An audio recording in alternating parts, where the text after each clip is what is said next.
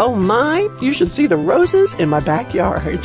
Hi, I'm Joni Eareckson Tada. And this June, I have been picking and plucking my double delight roses. In fact, take a minute when you have the chance and just go to my radio page at joniandfriends.org, would you? Because I posted a photo of these incredibly beautiful roses. Over the last month, I've been asking friends to help me cut a few stems, you know, and place them in a vase or two around the house. Earlier this week, I placed a single stem of peach colored roses in my bathroom. And this morning, when I was getting up, I noticed that the little arrangement had just about had it.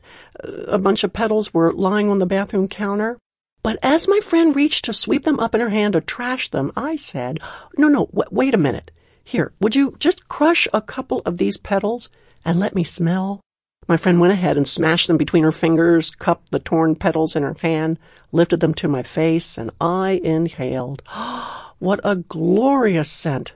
Like some some expensive perfume it was. Intoxicating. Ugh.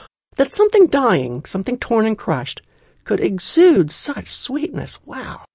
And I tell you what, that metaphor was not lost on me. It reminded me of one of my favorite lines by an anonymous author who wrote, quote, In the closing moments of this age, the Lord will have a people whose sole purpose for living is to please God with their lives, the Lord will take them farther and through more pain and conflicts than other believers. Outwardly, they will seem smitten of God and afflicted, as it says in Isaiah 53. Yet to God, they will be his beloved. For when they are crushed, like the petals of a flower, they will exude a worship, the fragrance of which is so beautiful and rare that angels will weep in quiet awe at their surrender to the Lord. Wow, that's a beautiful quote. And I have to ask, could that be you?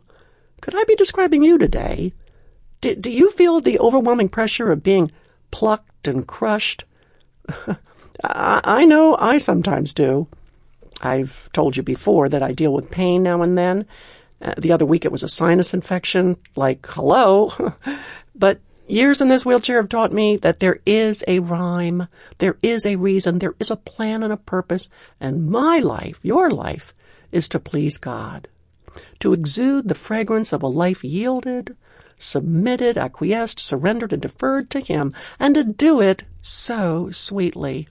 Not with a sour disposition, not with dragging your feet, but no, with a sweet surrender. No room for an attitude that grumbles and whines. Nothing pleasing when you smile on one hand, but on the other are kind of like, you know, simmering with resentment deep down inside. Our guide is Ephesians chapter 5 verses 1 to 2 where it says, quote, Be imitators of God, therefore, just as Christ loved us and gave himself up for us as a fragrant offering and sacrifice to God. Friend, did you get that? You and I are to be imitators of the Lord Jesus, who, if he gave himself up as a fragrant offering, should we do or be any less?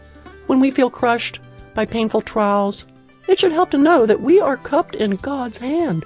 So, friend, today, you just may be one of those petals of a flower that God is crushing. And yeah, it'll hurt. But can you exude the fragrance of worship? Will you? And uh, hey, I would really like to hear from you on this topic, especially if you need prayer in the midst of a crushing time. Just go to my radio page at joniandfriends.org and post your comments, how we can pray for you and what your needs are. Let your confidence in God be a sacrificial offering because you are one of the highly beloved of the Lord.